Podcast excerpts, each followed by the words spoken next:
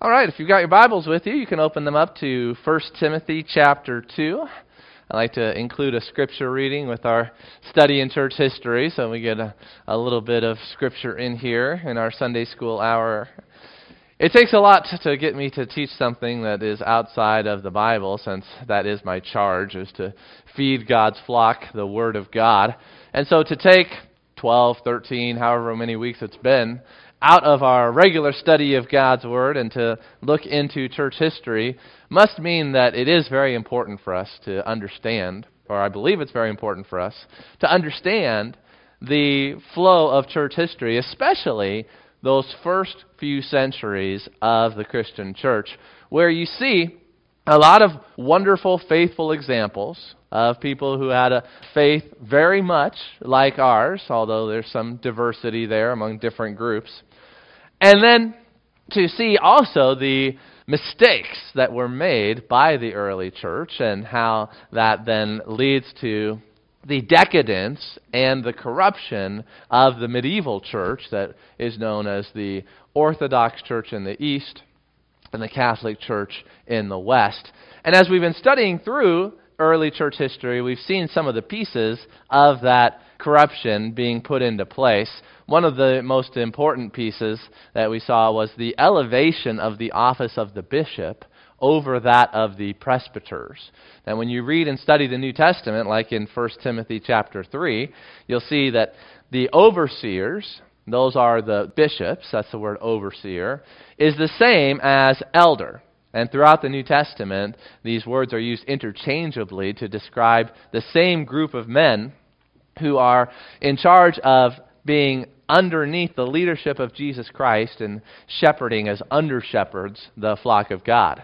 So, pastor, elder, bishop, overseer, all of those words that we have really were one office in the early church and in the Bible. However, over the course of the first couple hundred years, we see that the bishopric, the, the monarchical bishop, the single ruling bishop, becomes the dominant form of church government. And we see other elements of decline in doctrinal faithfulness in the church as the school at Alexandria, which we've looked at the last few weeks, mixed together some philosophical ideas from their culture, really being largely influenced by what's known as Neoplatonic thought, and developing their theology, and therefore there was some doctrinal departure from the orthodoxy of Scripture.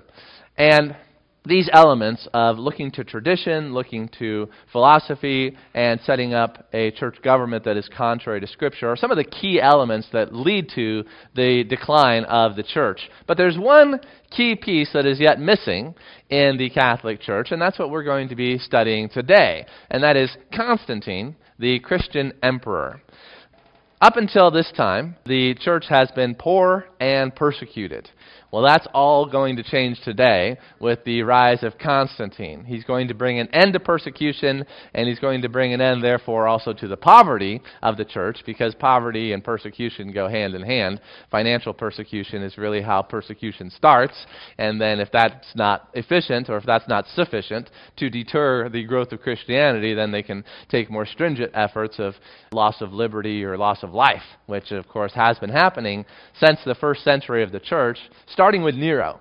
Nero, the first great persecutor, as far as a Roman emperor goes. And so, from the time of Nero until the time of Constantine in the early part of the 300s, the church has been experiencing greater and lesser degrees of persecution, but they've been officially an illegal religion since that close of the first century. So, for about 200 years, you've got this official persecution of the Christians, sometimes more severe, sometimes less severe, by the Roman emperors. But you see, Constantine is the first Christian emperor, and he changes everything for the history of the church. One of the most important figures in church history.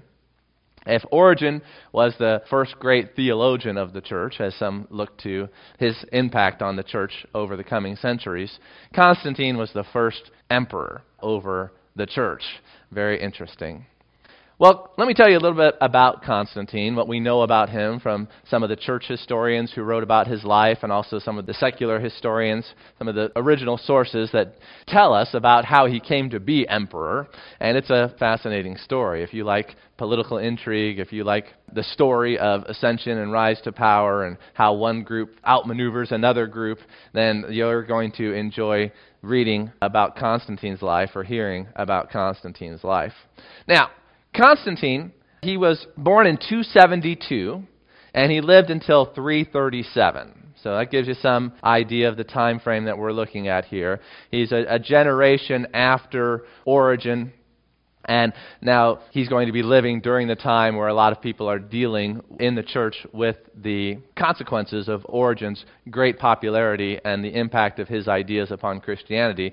But in the beginning, Constantine's not too concerned about those matters. He's concerned about political matters in the empire because his father, Constantius, so Constantius the father, Constantine the son, his father was an officer in the Roman army, and he rose through the ranks of the Roman army. He was part of the Emperor Aurelian's imperial bodyguard.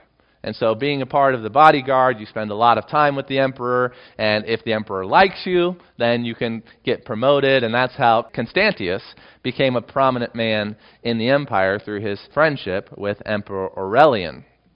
So, he ends up earning a governorship over Dalmatia from the next emperor, Diocletian. Aurelius passes on, we have Diocletian taking over the empire. Now, Constantius he was a worshiper of the divine sun, not S O N, but S U N. So he was a worshiper of the sun god. And his mother appears to have been a Christian. So Constantius is worshiping just one God. He believes that the Almighty Sun is the one true God. And his mother is a Christian. And this seems to have had a profound effect upon Constantine. So his mother's faith as well as his father's faith, are going to be important in the development of his faith throughout his lifetime. His mother was named Helena. Now, in July of 285, Diocletian, he declared that he was going to set up a plan to solve the problem of succession. That the emperors, Constantine will be the 57th emperor, the emperors of the Roman Empire, since the time of Julius Caesar and Caesar Augustus, when the republic was changed into an empire and the Senate became subservient in some respects to the will of the emperor, and you kind of have a transition from this republic form of government to a, more of a monarchy, that there's always a problem with succession when it comes to monarchs who's going to rule after the current monarch dies. And it usually involves civil war. And these are costly.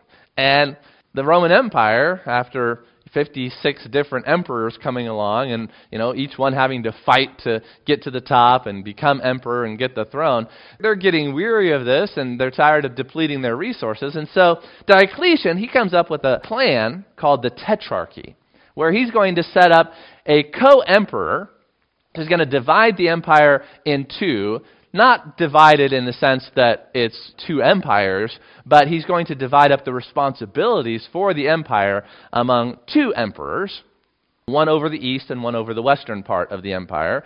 And then each part of that east and west was going to be further subdivided with a sub emperor underneath the more powerful emperor in that region. So you have four rulers over the Roman Empire. And how it was supposed to function was is that when the leading emperor, who was called an Augustus, died in the east or the west, then the lower emperor, who was called a Caesar, would move up and take over, and then that guy would appoint somebody new to be the next Caesar, who would then become the next Augustus. And so, with this you know, plan of succession in place, he was hoping to eliminate some of the wars that were constantly taking place after an emperor died.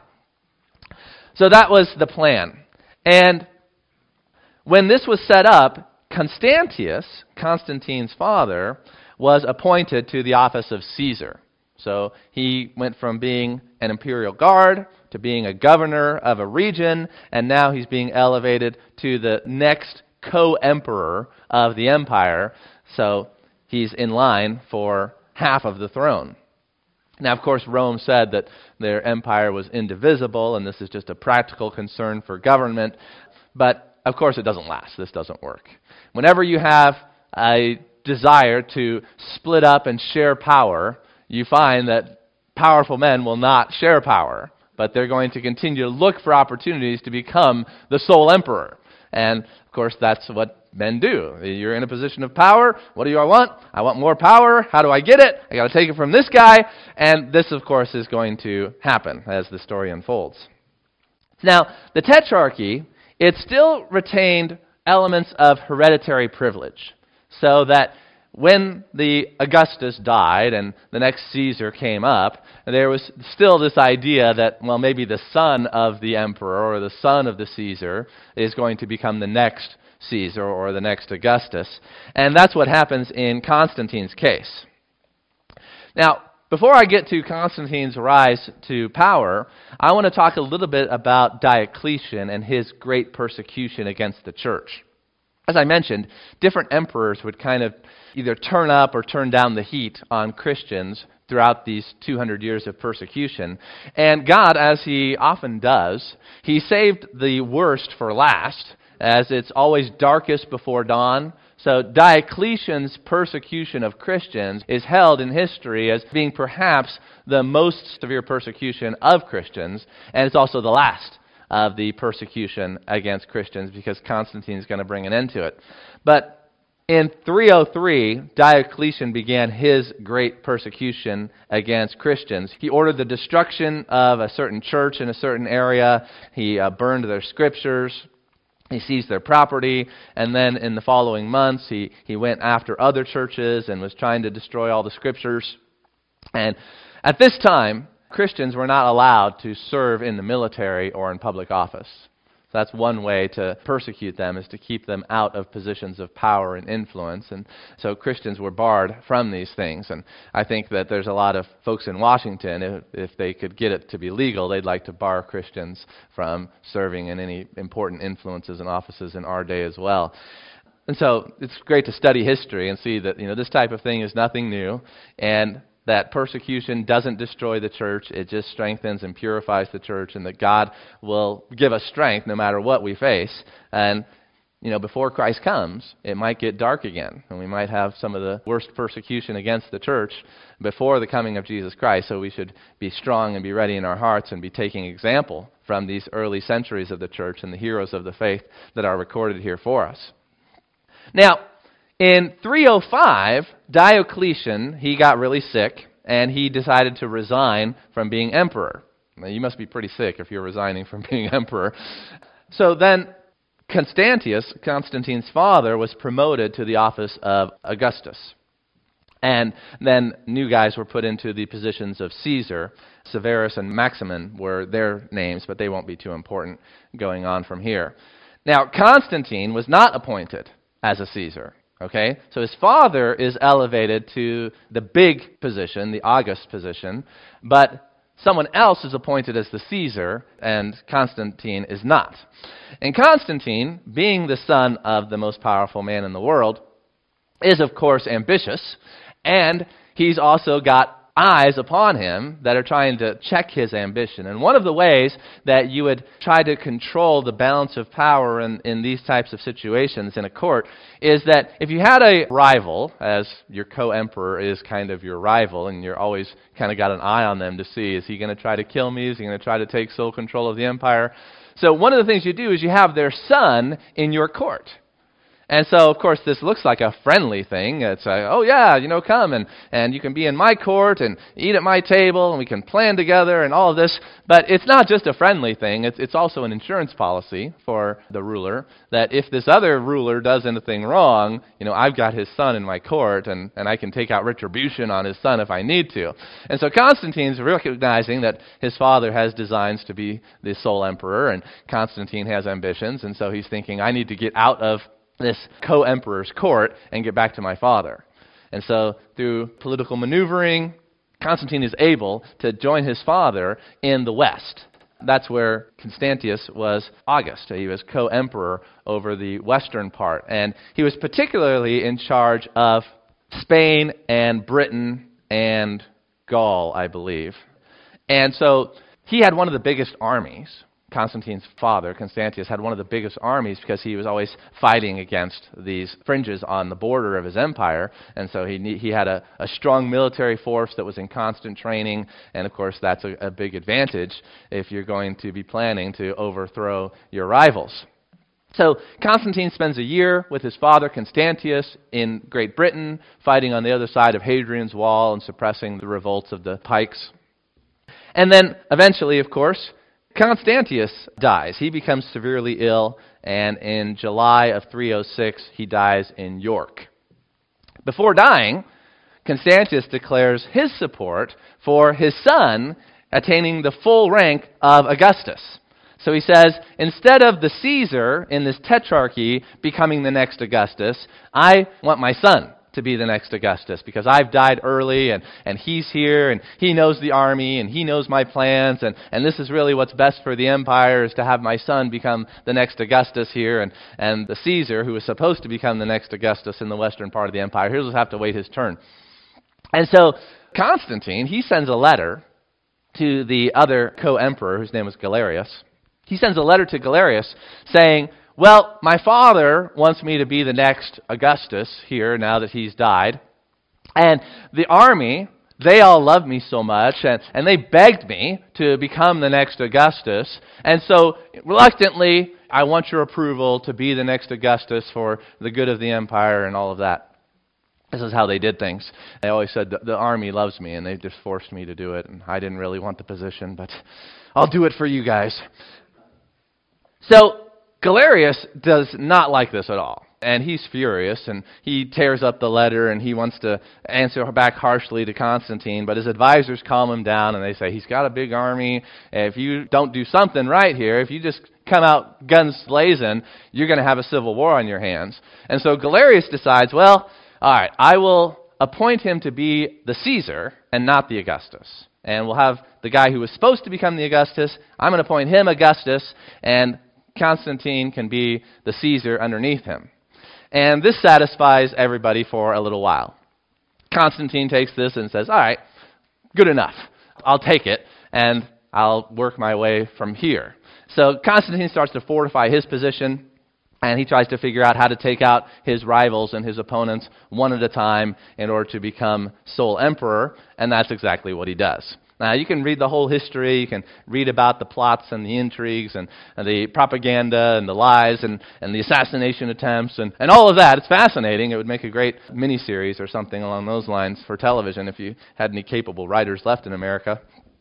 But by the middle of 310, Galerius becomes too ill to involve himself in politics anymore. And interestingly, since we're talking about persecution, Galerius had persecuted Christians in his part of the empire. Constantine, history tells us, was not really enforcing the rules against Christianity, probably because of his love for his mother. And Galerius, when he became sick, his final act, according to church historians, is to post a letter that proclaims an end to the persecutions. So he had continued the persecutions of Diocletian, and the Christians had been telling him, you know, you're fighting against God, and if you keep persecuting Christians, well, persecutors come to a grisly end. And so then Galerius gets really sick, and he's like, ugh maybe it's because I'm persecuting Christians. And so he writes a letter and sends out an edict that says, All right, Christians, we're going to be tolerant. Even though we don't like you guys, you can worship God the way you want to, and we'll stop taking your property and burning your churches. But he dies anyway, and the Christians said he repented too late, and perhaps that's so. Now, I told you I'm going to skip over how Constantine becomes emperor. He ends up defeating Licinius, who replaces Galerius there. And in 313, we have an important date. Constantine, as co emperor with Licinius, issues a famous document called the Edict of Milan. In 313 AD, the co emperors Constantine and Licinius issued together the Edict of Milan, which gave religious freedom, religious liberty, to all people within the empire, including Christians. And this is called the Edict of Toleration. Christians would be allowed to worship and follow their faith without being oppressed. There'd be no more penalties for professing Christianity. There'd be no more martyrdoms by the state. the state would return the confiscated property to the church. And not only was this applied to Christians, but it's to all religions. All people of every religion were free to worship the way they wanted to. And of course, in our day of toleration, of tolerance, people love this. Like, this is great. And it is good. I'm, I'm thankful for the, the edict of toleration. Licinius eventually reneged on it, and in 320 he began to persecute Christians again. And this is part of what led to the final confrontation between Licinius and Constantine. Both sides kind of looked at it as a religious battle. And you're kind of at a tipping point, a crossroads for the Roman Empire. Which way is it going to go? Is it going back to paganism, which has been fighting for a couple hundred years against these Christians, or are the Christians finally going to take over and win the day? And through Constantine, through this battle against Licinius, actually a series of battles, the Christian side, so to speak, comes out ahead. Now, Constantine did not reveal himself to be a Christian until late into his life, in his 40s. He was always friendly towards Christianity and not persecuting them, but he was a politician. And, and, he did what he needed to do in order to maintain his power and to take control.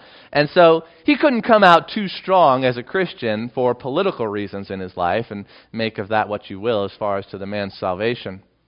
I am suspect of Constantine's salvation, but you know, each historian has their own opinion. But I do recognize him as a very powerful force and a very important person. Before one of the decisive battles, before one of the major battles, Constantine made an unprecedented move.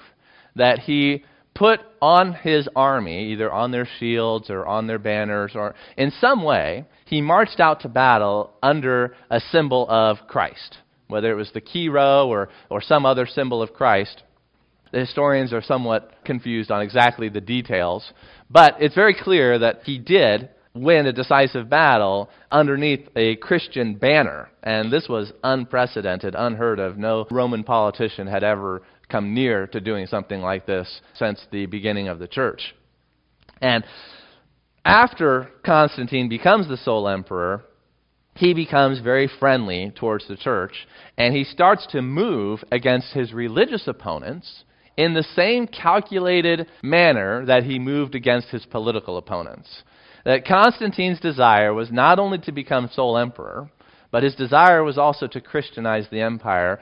But as he carried out his political campaign, you don't let known to your enemy exactly what your designs and your goals are. You don't reveal the extent of your ambition, but, but you pretend to be playing the game in order to take out your opposition one at a time. And so that's what Constantine does with paganism. He also has the goal of undermining paganism in the empire, but he doesn't just come out and say it from the beginning. You know, he starts off just with an edict of toleration that we shouldn't be persecuting people because of their religious faith, and we should allow people to worship the way that they want to. But you're going to see that that's not really what Constantine is all about. That's just the first step in accomplishing what he wants to do, which is to Christianize the empire. Very interesting.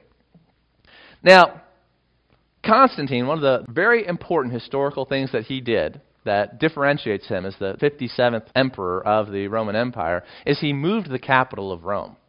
This is huge.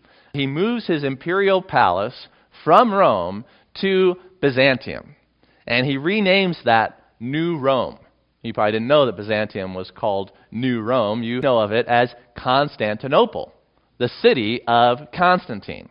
Well, Constantine didn't name it Constantinople as, as much as we often think of rulers naming cities after themselves and their family members. But the people started calling it Constantinople, the city of Constantine, because he completely renovated it and, and made it an important city. Byzantium was relatively unimportant before Constantine moved his capital there. Now, Constantine moved his capital to Byzantium from Rome for really two important reasons one political and one religious. As I told you, he, his goals are not only political, but his goals are religious. And he wants to weaken the power of paganism, and he wants to promote the power of Christianity.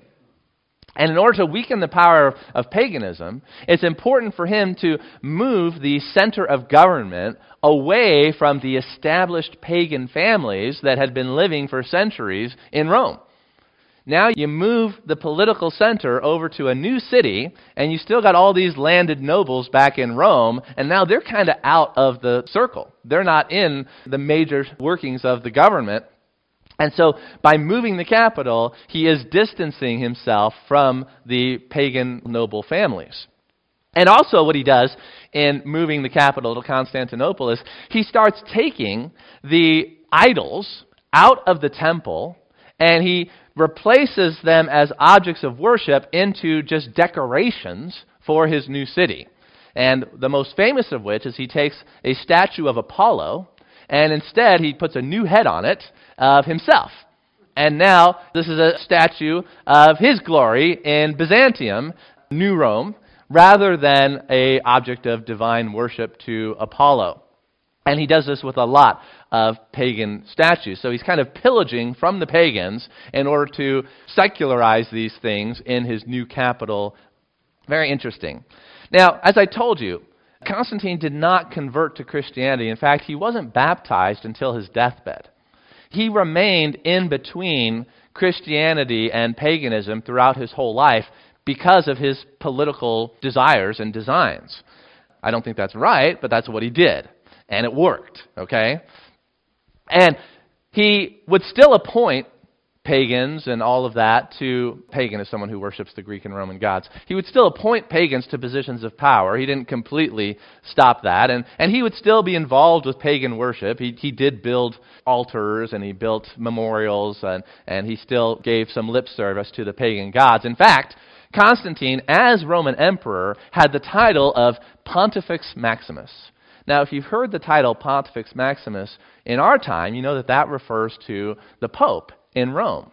The Pope is called, one of his titles is Pontifex Maximus, which means high priest. Highest priest. Maximus meaning highest. And the high priest of the pagan religion was the emperor. The emperor, for hundreds of years, since the time of Augustus, was not only head of state, but he was also head of the pagan religious system. And so church and state were, church, religion and state were united in the Roman Empire, and, and paganism was the official religion of the empire, and the emperor was the official head of that religion. Recently, there's a new king crowned in England, and the King of England is head of the Church of England by title. And he carries that. So you have that connection between religion and state. Now, King Charles, he's also not very Christian, and so I, he's kind of the opposite of Constantine. Constantine had the title of being the pagan high priest, but he wanted to move things towards Christianity. Charles, he has the title of being the defender of the Christian faith in England, but he really wants to move things towards paganism. And so it's interesting to see how history repeats itself in different ways, and politicians are always going to politic. Now, there's massive ramifications for the church with Constantine and his love for Christianity and his desire to promote Christianity. This really does change everything for the church. Imagine yourself. You're living in the early part of the 300s in the Roman Empire. You're experiencing the most severe persecution with your churches being burned, your Bibles being burned, your property being confiscated, Christians being killed, conversions being outlawed. And then you recognize there's, there's this guy who's come into power who's friendly towards Christianity. In fact, he marched out to battle with a Christian symbol on his soldiers' shields. And it's like, whoa, what's going on here? This is new. This is different.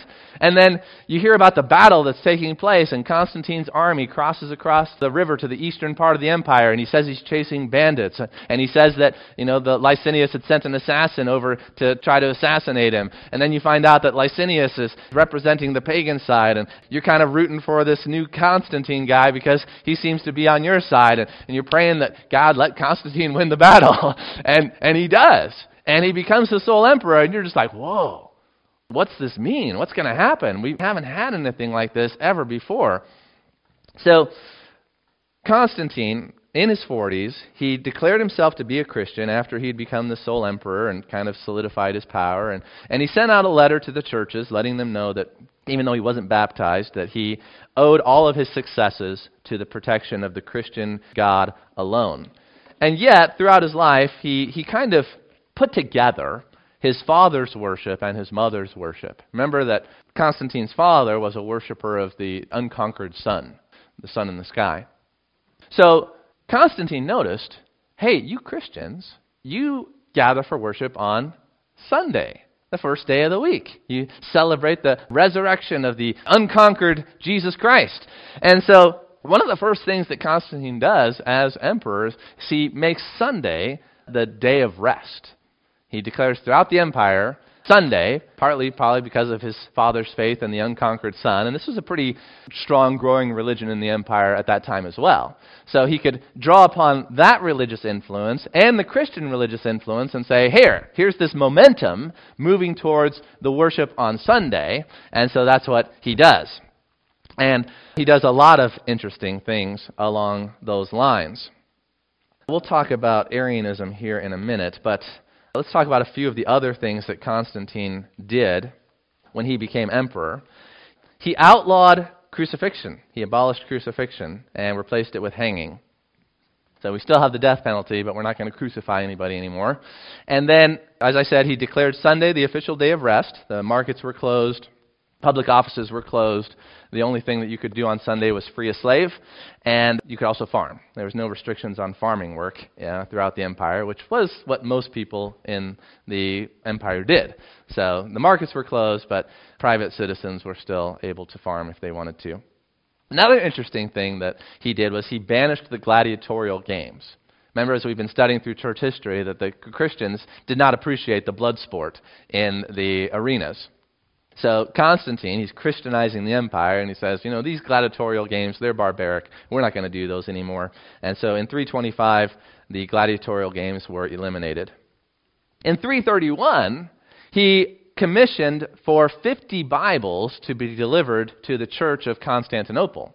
So, New Rome, Constantinople, he's building basilicas, he's building cathedrals there, and he orders 50 Bibles to be made official church Bibles. So this is an interesting development in the course of church history as well. Now, probably the main thing that changes in the church, besides the fact that they're no longer persecuted, from the time of Constantine forward, is that now the Christian emperor, just as the pagan high priest had been in charge of maintaining the order and stability of the pagan religion throughout the Roman Empire. Now Constantine sees it as his responsibility to maintain the order and stability of the Christian church. He has not declared Christianity the official religion of the empire. That doesn't happen until 50 years later with Emperor Theodosian. But he's kind of just making those moves and making those steps. Just as I'm in charge of the stability of the pagan religion, so I'm also going to step into being the enforcer of Christian doctrine within the Christian church. And so this becomes fascinating because he had issued an edict of toleration that says you can worship God any way that you want. And what that really means is, is that you can worship God according to any religion as that religion is officially established. And that he is going to be helping the church to kind of become an official church so that no longer are doctrinal heresies dividing the church. Because if the Christian emperor is going to unite the empire around Christianity and make it the official religion, well, then you need a coherent, consistent Christianity in order to do that. You can't have these different sects of Christianity running around who believe different things. You've got to have a unified church. And so he wants a unified empire, he wants a unified church. And this changes things. Now, for the first 300 years of the church, the way that heresy was dealt with is you wrote against it, you spoke against it, and you just tried to convince people that it was wrong. And you convinced people, and some people you didn't convince, and heresies would continue on. But there was no official persecution of heretics by the Orthodox Christian leaders. Well, that changes. And now, with Constantine being the Christian emperor, he starts to enforce a unified Christian theology. Uh, what most of the bishops agree on becomes what the emperor says this is what you have to believe, or you're no longer protected by the Edict of Toleration. The Edict of Toleration only protects you if you agree with the official stance of the church. That's what it becomes. And the first major incident of this is known as the Donatist controversy. So let me tell you a little bit about the Donatist controversy. All right, so Donatus, he was a bishop in North Africa, and during the persecution, the church was trying to figure out how do we deal with Christians who will deny Christ to avoid persecution? How do we deal with Christians who will hand over to the Roman government our Bibles to be burned, and then right afterwards, the next week, they're back in church saying, Hey, we're here to worship God with you guys? It's like, eh, you don't really seem to be committed to this Christian cause. You seem to really be a false convert. And so this would happen not only at the lay level, but even among the leaders of the church. The leaders of the church in these cities in North Africa, they were trying to decide do I suffer to the full extent of this persecution by resisting it? Or do I cooperate with the authorities and say, okay, here's our stuff, burn it, and, and just don't hurt me?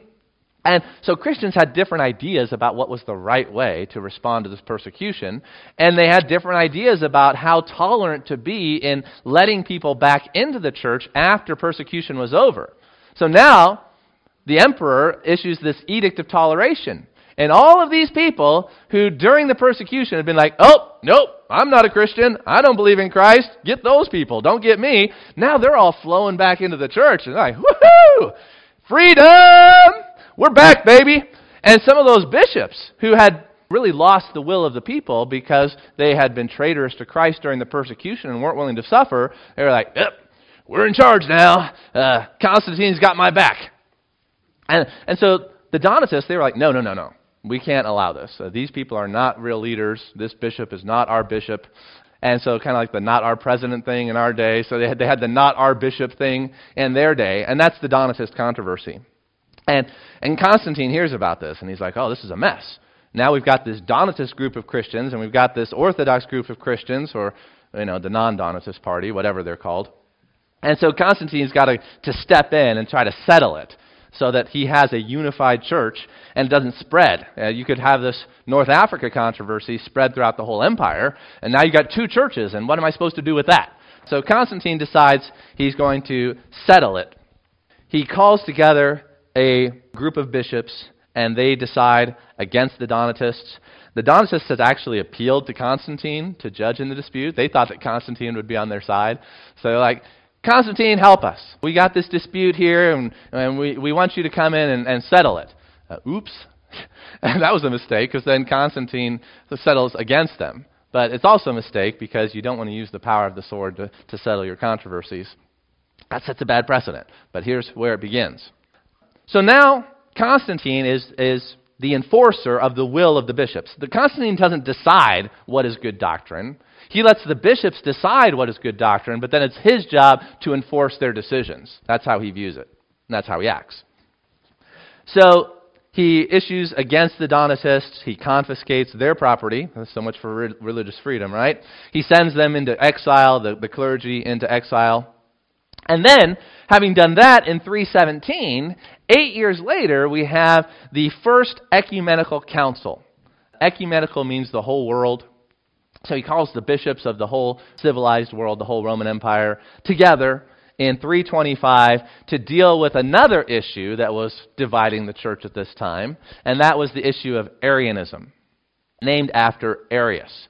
Arius was a elder, a presbyter, not the bishop. Remember, bishops and elders had become different offices. Overseers and elders had become different offices.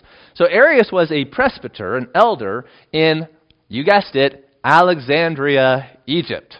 So he's part of the Alexandrian school of thought, and he's been influenced heavily by Origen. And Arius, he teaches in his writings, quote, this is not from his writings because all of his writings end up getting burned. But this is a quote from someone who was recording the history, Socrates of Constantinople, from his history. He says, Arius taught this If the Father begat the Son, he that was begotten had a beginning of existence. And from this it is evident that there was a time when the Son was not. It therefore necessarily follows that the Son had his substance from nothing. So God created the Son out of nothing. And there was a time where the Son did not exist. So Arius is teaching that Jesus Christ, the Son of God, the Logos, is a created being, the first of God's created being, the only being that God created directly, and that then, through the Logos, God created everything else. And so this is Arius' understanding of the Trinity, which is a non Trinitarian position on the Trinity. And so the Bishop of Alexandria, whose name was Alexander, how about that? The Bishop of Alexandria, named Alexander, he didn't quite know how to handle Arius. And he let the debate go on for a while. And Arius, he appealed a lot to the writings of Origen.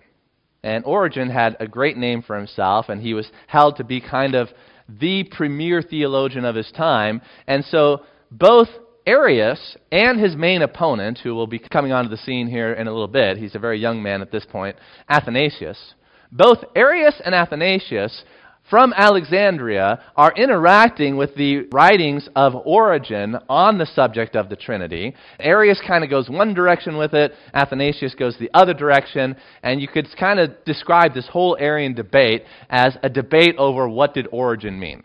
And, and, so Arius is saying Origen meant this, or this are the implications of Origen's teaching. Athanasius is saying no, Origen didn't say that, but this is the correct interpretation of Origen's teachings. And and because the bishop of Alexandria didn't deal with it right away, Arius got a lot of followers, and a lot of people really started listening to his ideas, and he was a very powerful and persuasive teacher.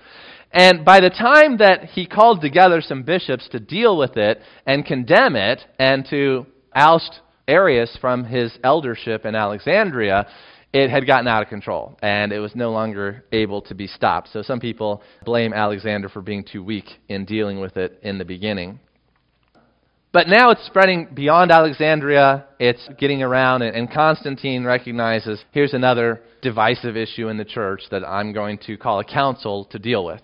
So that's the first ecumenical council, it's the Council of Nicaea. And the Council of Nicaea produces the Nicene Creed. Have you heard of the Nicene Creed? One of the most important creeds in the history of the church. It's not that long. I'll read it for you. AD 325, the creed that was set forth at Nicaea, with Constantine being the presiding officer who brought all these bishops together to write this creed in response to Arius. We believe in one God, the Father Almighty, maker of all things, visible and invisible, and in one Lord Jesus Christ, the Son of God begotten of the Father, only begotten, that is, of the substance of the Father. That phrase, of the substance of the Father, is a, a key word in church history. Homoousios, of the exact same being, the exact same substance. Whereas Arians taught that the Logos was homoiousios. Homoi means like, a similar type of substance to the Father, but the Nicene Creed says the same substance. Not just like the Father, but of the same substance, consubstantial with the Father. That was really the main point of disagreement where they parted ways. That is, of the substance of the Father. And this is what they say about the Lord Jesus Christ God of God, light of light, very God of very God, begotten, not made. Not made, like Arius says. Being of one substance with the Father. There's that again. By whom all things were made, both things in heaven and things in earth who for us men and for our salvation came down and was incarnate and was made man. He suffered and rose again the third day. He ascended into heaven, and he shall come again to judge the quick and the dead, and the Holy Ghost. So, a very short statement about God the Father, a very short statement about the Holy Ghost, a very long statement about Jesus Christ, because that's the doctrine that they were debating. That's the doctrine that was at issue. And it says this Those who say there was a time when he was not, or that before he was begotten he was not, or that he was made out of nothing, or who say that the Son of God is of any other substance, or that he is changeable or unstable, these the Catholic and Apostolic Church anathematizes. All right, so you're out of the church if you believe that Jesus was made from nothing, and that he's not of the same substance of the Father. And this is exactly what Arius was teaching. And so Arius is kicked out of the church at the Council of Nicaea, along with a couple of his really stout followers. Everyone else says, okay, we yield. We'll sign the doctrinal statement, even if their hearts weren't really in it. There was an overwhelming majority of the bishops who were against Arius. And so the Nicene Creed was put into effect. Did that solve the issue? Of course not. Arius sticks around, even though he's exiled, even though he's defrocked. He continues to teach, he continues to influence. He's not put to death. The first execution of a heretic won't take place until about 100 years later. But this is the beginning of you know, the state deciding what is official Orthodox Christian teaching and becoming the enforcers of that orthodoxy, something that had not existed for the first few hundred years of the church. And this is a bad development. This is how the Catholic Church becomes the persecutor of the truth. Now, here they are persecuting heretics. Starts off with good intentions, right? We've got to stop Arianism. Does it really stop Arianism? No. Interestingly, Constantine is kind of partial to the Arians. Perhaps his mother was partial to the Arians. We don't know. But this starts a new trend in the history of the church where no longer is it just about debate as far as ideas go and may the best idea win. Now it becomes a political game. Who can get the ear of the emperor? Who can influence the emperor and say, this is my position and this is what would be a good position for the empire? And so Constantine will eventually kind of toy with Arianism, and, and it becomes a huge struggle. The Council of Nicaea does not settle it. And the young man Athanasius, who was just a deacon in the church of Alexandria when this council was called, the bishop of Alexandria brought Athanasius with him to the Council of Nicaea because Athanasius was powerful. He was godly, he was motivated, he was eloquent, he was intelligent, and he becomes the defender of the Trinity for the rest of his life. For the rest of his life, he's fighting against Arianism. Just as a young man, he's got the Council of Nicaea now as his tool. Here's what the bishops decided. And when the emperor starts to renege and, and he wants to make Arianism prominent again, Athanasius has to fight hard. He has to fight long and hard against Arianism. And he actually becomes known in history as Athanasius contra mundum. Athanasius against the world. He's going to take on the world. At one point, he's in a church council or a church meeting, and now the tides have turned. And they tell Athanasius, Athanasius, the world is against you. And Athanasius says, Well, then is Athanasius against the world? Athanasius contra mundo. So we appreciate Athanasius. He does it the right way, not trying to use the sword to try to enforce some Christian orthodoxy, but he's using reason, logic, arguments. And he does so very well. He's known as one of the four great doctors of the church in the Roman Catholic Church, uh, a great defender of the doctrine of the Trinity. He's labeled the father of orthodoxy in the Eastern Church. And Protestants love him as well, calling him the father of the canon of the New Testament, since that was also becoming official. Everything's becoming official at this time now that Constantine is Christianizing the empire. So, what happens to Constantine? Well, he doesn't live super long. He only gets about 14 years of being the sole emperor, although he had a number of years as being co emperor before that. But in 337, he got really sick, and so he decides he needs to get baptized. He's trying to travel back to Constantinople. He's too sick to make it, and he then is baptized by an Arian bishop. And so he doesn't become a full convert, baptized Christian, until his deathbed. And that was political. He's the head of the pagan church. He's got to play all these religious games. And he does want to be a Christian, but because of all of his political desires, his heart is divided, and he waits until the last moment to make it official for himself. And this was a wise political maneuver because, as emperor, he had to do a lot of things, politically speaking, that would not be the Christian thing to do like be head of the pagan organization. That's not a, a very Christian thing to do. Many other things as well. Emperors have to do a lot of non Christian things. And the Christian bishops, they therefore could not really criticize Constantine for doing all of these non Christian things. Well, he's not a baptized Christian.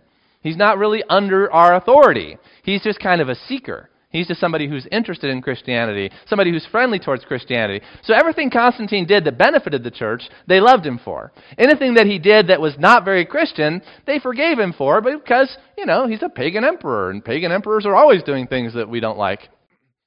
So Constantine always lived in this in between, and it's a, a, matter of historical and theological debate whether you think you're going to find Constantine in heaven or not. But whatever the case for his personal salvation, the fact that he changed Christianity for all time is undeniable. What we have in Constantine, the Christian emperor, is the beginning of Christendom. This is the beginning of Christendom. Now, the church started in 30 AD, 33 AD depending upon your timeline. But this is the beginning of Christendom, where you have a kingdom that is Christian. Now, of course, the Bible talks a lot about the kingdom of God, but that's not what we're talking about here. Here, what we're talking about is this is the first time where you've got a state religion. As I mentioned, Theodosius actually formalizes it in 380 with the Edict of Thessalonica. It's the first time where Christianity becomes the dominant, the supported, state religion of what is really at this time the most powerful force on earth, the Roman Empire. And this is what the Edict of Thessalonica says It is our desire that the various nations which are subject to our clemency and moderation should continue to profess that religion which was delivered to the Romans by the divine apostle Peter as it has been preserved by faithful tradition, which is now professed by the Pontiff Damasus and by Peter, Bishop of Alexandria, a man of apostolic holiness. According to the apostolic teaching and the doctrine of the gospel, let us believe in the one deity of the Father, the Son, and the Holy Spirit, in equal majesty and in a holy trinity. We authorize the followers of this law to assume the title of Catholic Christians. But as for the others, since in our judgment they are foolish madmen, we decree that they shall be branded with the ignominious name of heretics, and shall not presume to give to their conventicles the name of churches. So these aren't real churches, these are heretics, and he identifies which bishops are representing the Catholic Church and what their doctrine is the Trinitarian doctrine. They will suffer in the first place the chastisement, the heretics will suffer the chastisement of the divine condemnation, and in the second, the punishment of our authority, which in accordance with the will of heaven we shall decide to inflict. So now there's an official church, there's official persecution, and we are officially done because it's time to have snacks.